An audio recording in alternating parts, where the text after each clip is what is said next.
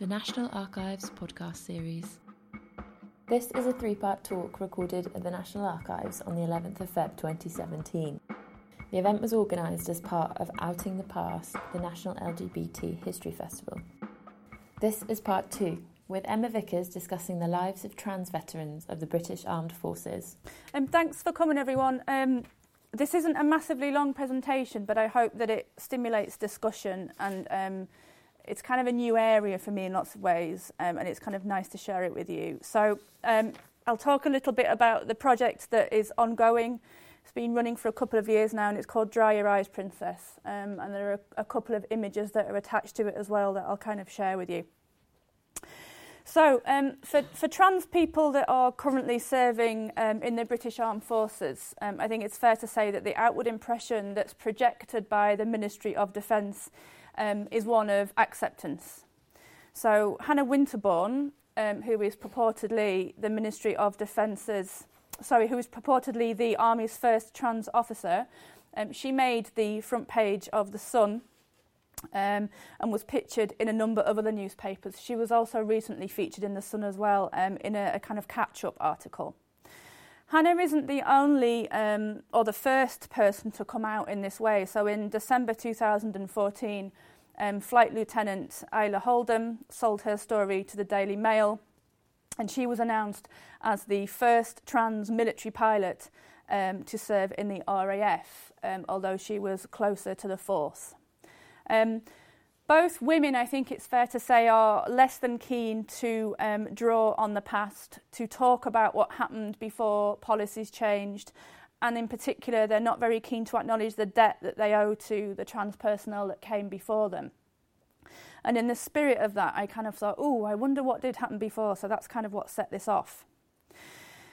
So the stories that um, Isla and Hannah narrate are really affirming, and they suggest nothing more than integration into service life, um, and linked to this, successful transitions to, quote, unmistakably feminine women. And that's a direct quote from um, the Daily Mail. And I know, you know, it's the Daily Mail, but... Um, so we have a, a reader that commented on Isla's story in the online version of the Daily Mail, which I think always brings out the uh, the, the nasties. But anyway, um, this person said, quote, "Unlike a number of other transgender folk, this young lady is not only intelligent, she's also extremely attractive and looks feminine," and then in brackets, "thin, delicate wrists, et cetera" So, yeah, so anyway, there you go. Um Stabbing the screen. Um, so both um, both Isla and, and Hannah are media trained, and they are part of a, an orchestrated campaign to depict the armed forces, as we've said, as, as fairly welcoming, fairly progressive. Although to me this kind of um, elides a very obvious distinction between the progressiveness of a policy and how that policy is implemented. I think that's a really important kind of point to make. So following on from the work that I did um, on same-sex desire in the British Armed Forces during the Second World War, it's a book called Queen and Country, if you're interested, I wanted to know how personnel who identified as trans were understood by the armed forces in post-war Britain, um, and also their motivations for joining um, what was and still is a very outwardly gender-normative institution that doesn't deal with difference very well.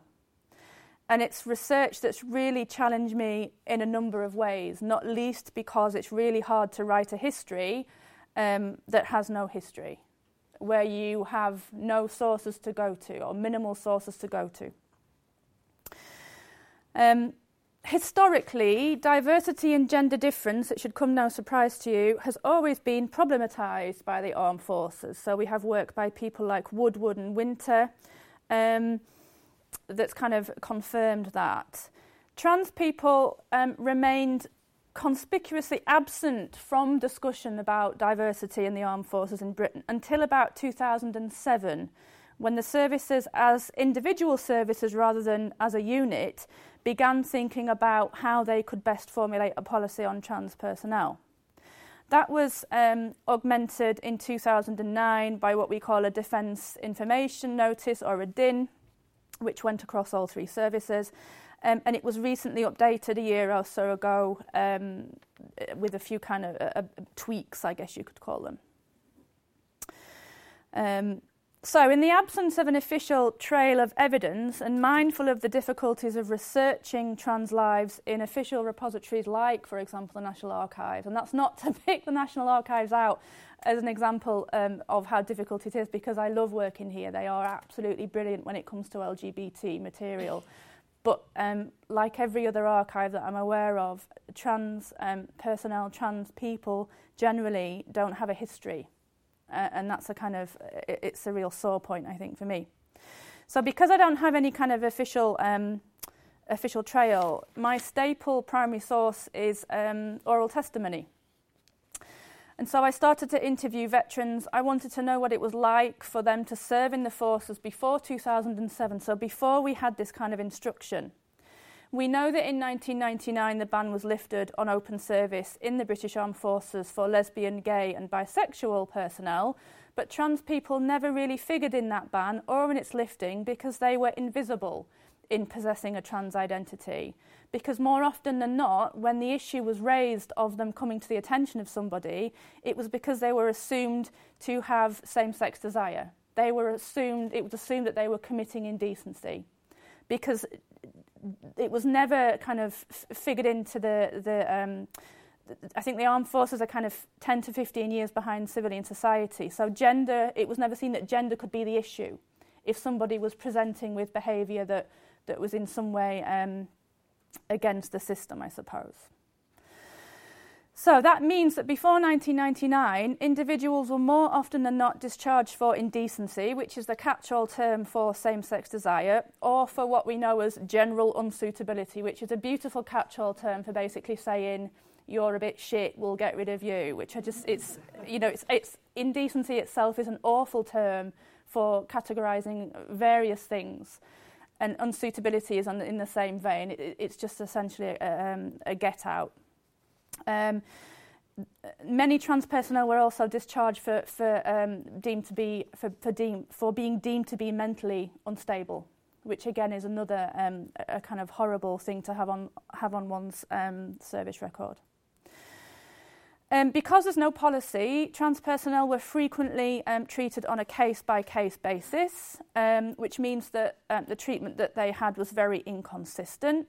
Um, I think we can now say that the situation for trans personnel um, who are serving is much better, but the issues that they face are slightly different in that I think we're now looking at how, as I mentioned at the start, how um, policies are implemented from the top down, and we do have members of the armed forces who were serving before two thousand seven that have moved up the chain of command, who may not have agreed with the policy changes and are attempting to come to terms with implementing policies, um, and I think that that's where I kind of I'm interested in how they um, kind of filter the policy down. So I'm, what I'm trying to say is that I don't necessarily think that a lot of personnel, a lot of senior personnel, agree with what they're being told to do.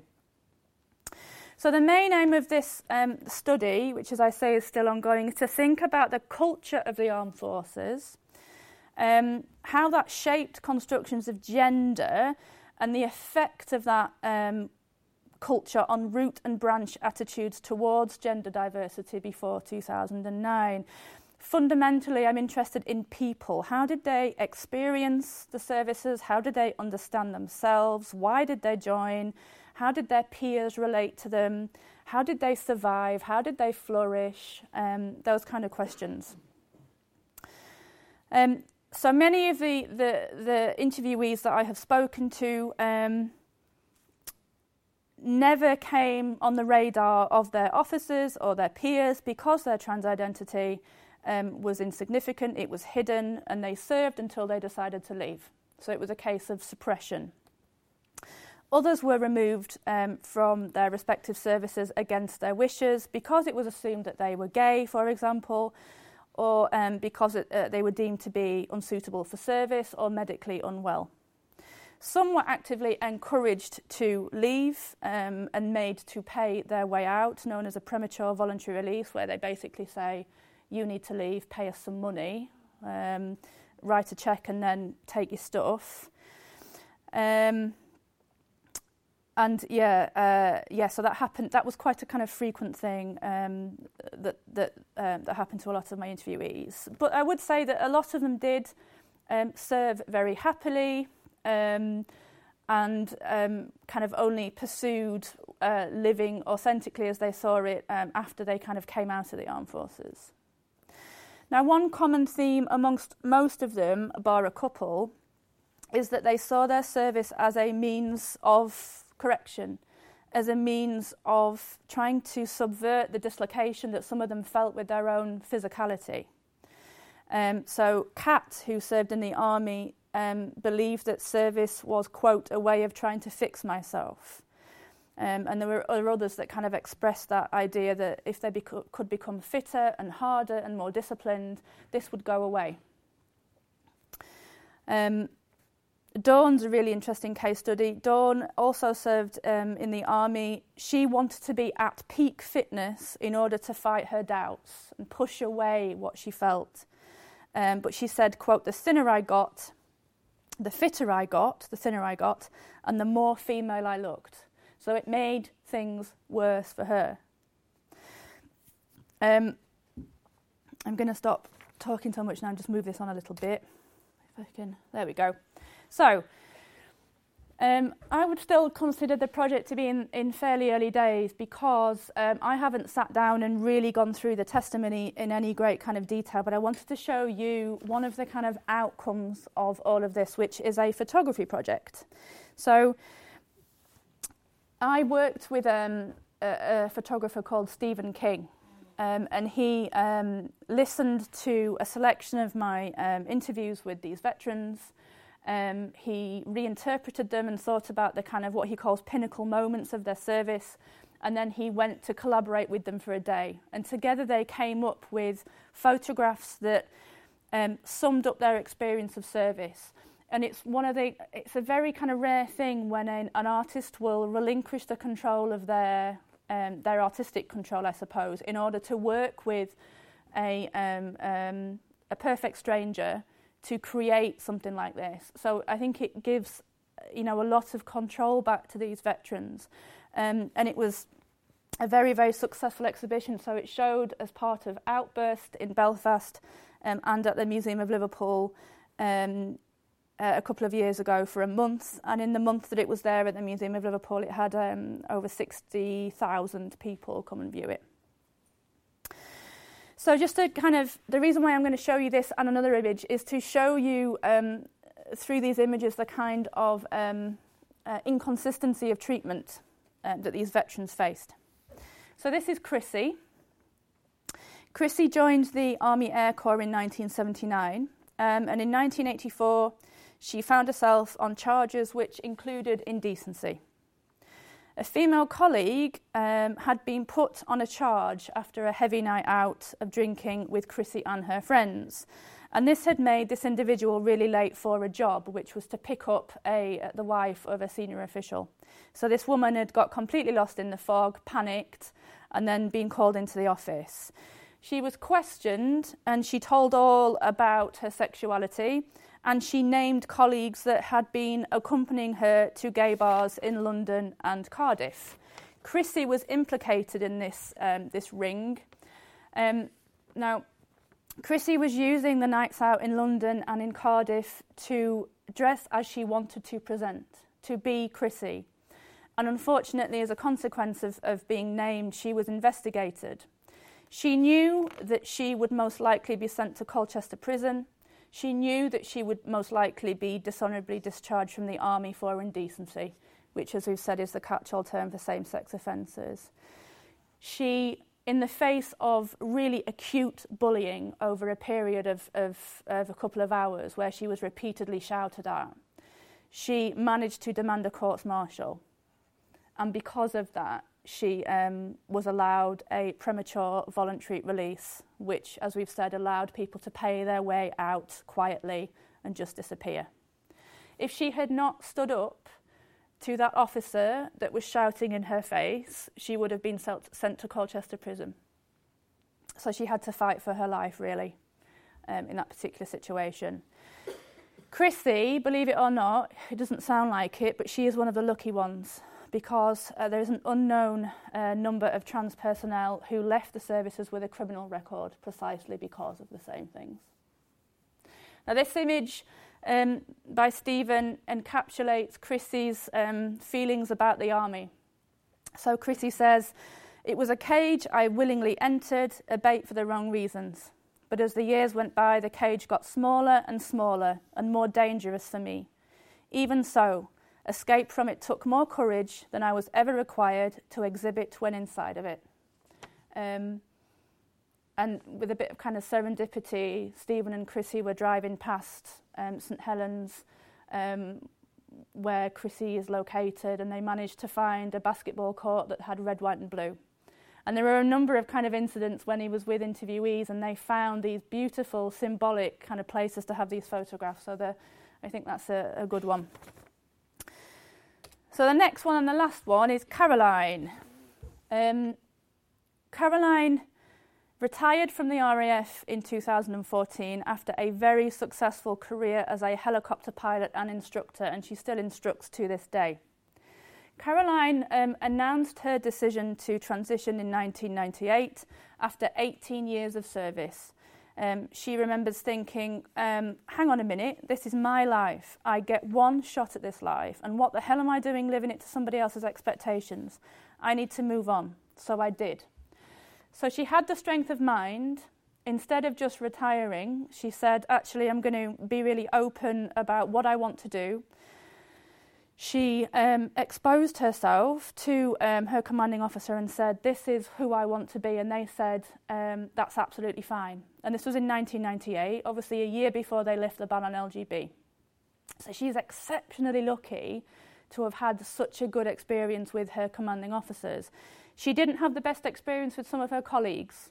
She tells a story um, of one particular incident, and this is one of many. Actually, I can tell you a couple that are pretty horrific, where people that had known her um, before she began transition entered the room, saw that she was there, and then turned their backs to her and continued to walk so that they had their backs to her throughout the duration of, of the fact she was in the room. She was in another, um, she recalls another incident where she was piloting a helicopter. Um, she's in the, the kind of front of the, the cab. Um, men are just coming into the back to kind of load on, and she hears phrases like, don't touch it, don't touch it, you'll catch it, you'll catch it. So despite the fact that she had what some would kind of consider a straightforward declaration to her senior officers, from her peers and the people underneath her and the people that she was supposed to work with, she had a really tough time. Um, She is the first officer to transition and serve openly in the British Armed Forces. She has a book that is just about to be released called True Colours, which is a memoir of her service, which I would encourage you all to get, and she is a remarkable individual. So this picture encapsulates um, her feelings about her service, and in particular the isolation that she experienced before she felt able to disclose her desire to live openly as herself. I would also kind of say that I think it depicts the isolation she felt after as well. Um, but she doesn't dwell on that because she's super positive. So I'm going to kind of finish up now and just say that um, I think that while we can see um, real pain in these images, I think you can also see, and I can see, hope, and I can see agency, and I can see visibility. And I think it's this last kind of, this last one, visibility, that is most important when it comes to um, not only trans veterans, but also trans history. We need to do a really, we need to kind of prioritise now. We need to make sure that we are reinterpreting collections that we have in archives, that we are actively collecting, that we're pushing for funding, and that we're doing more history that makes the T visible. So that's my little agenda for the next twenty years, probably. Thanks very much.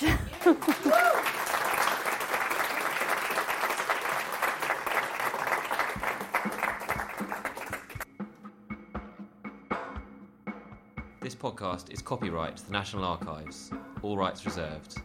It is available for reuse under the terms of the Open Government Licence.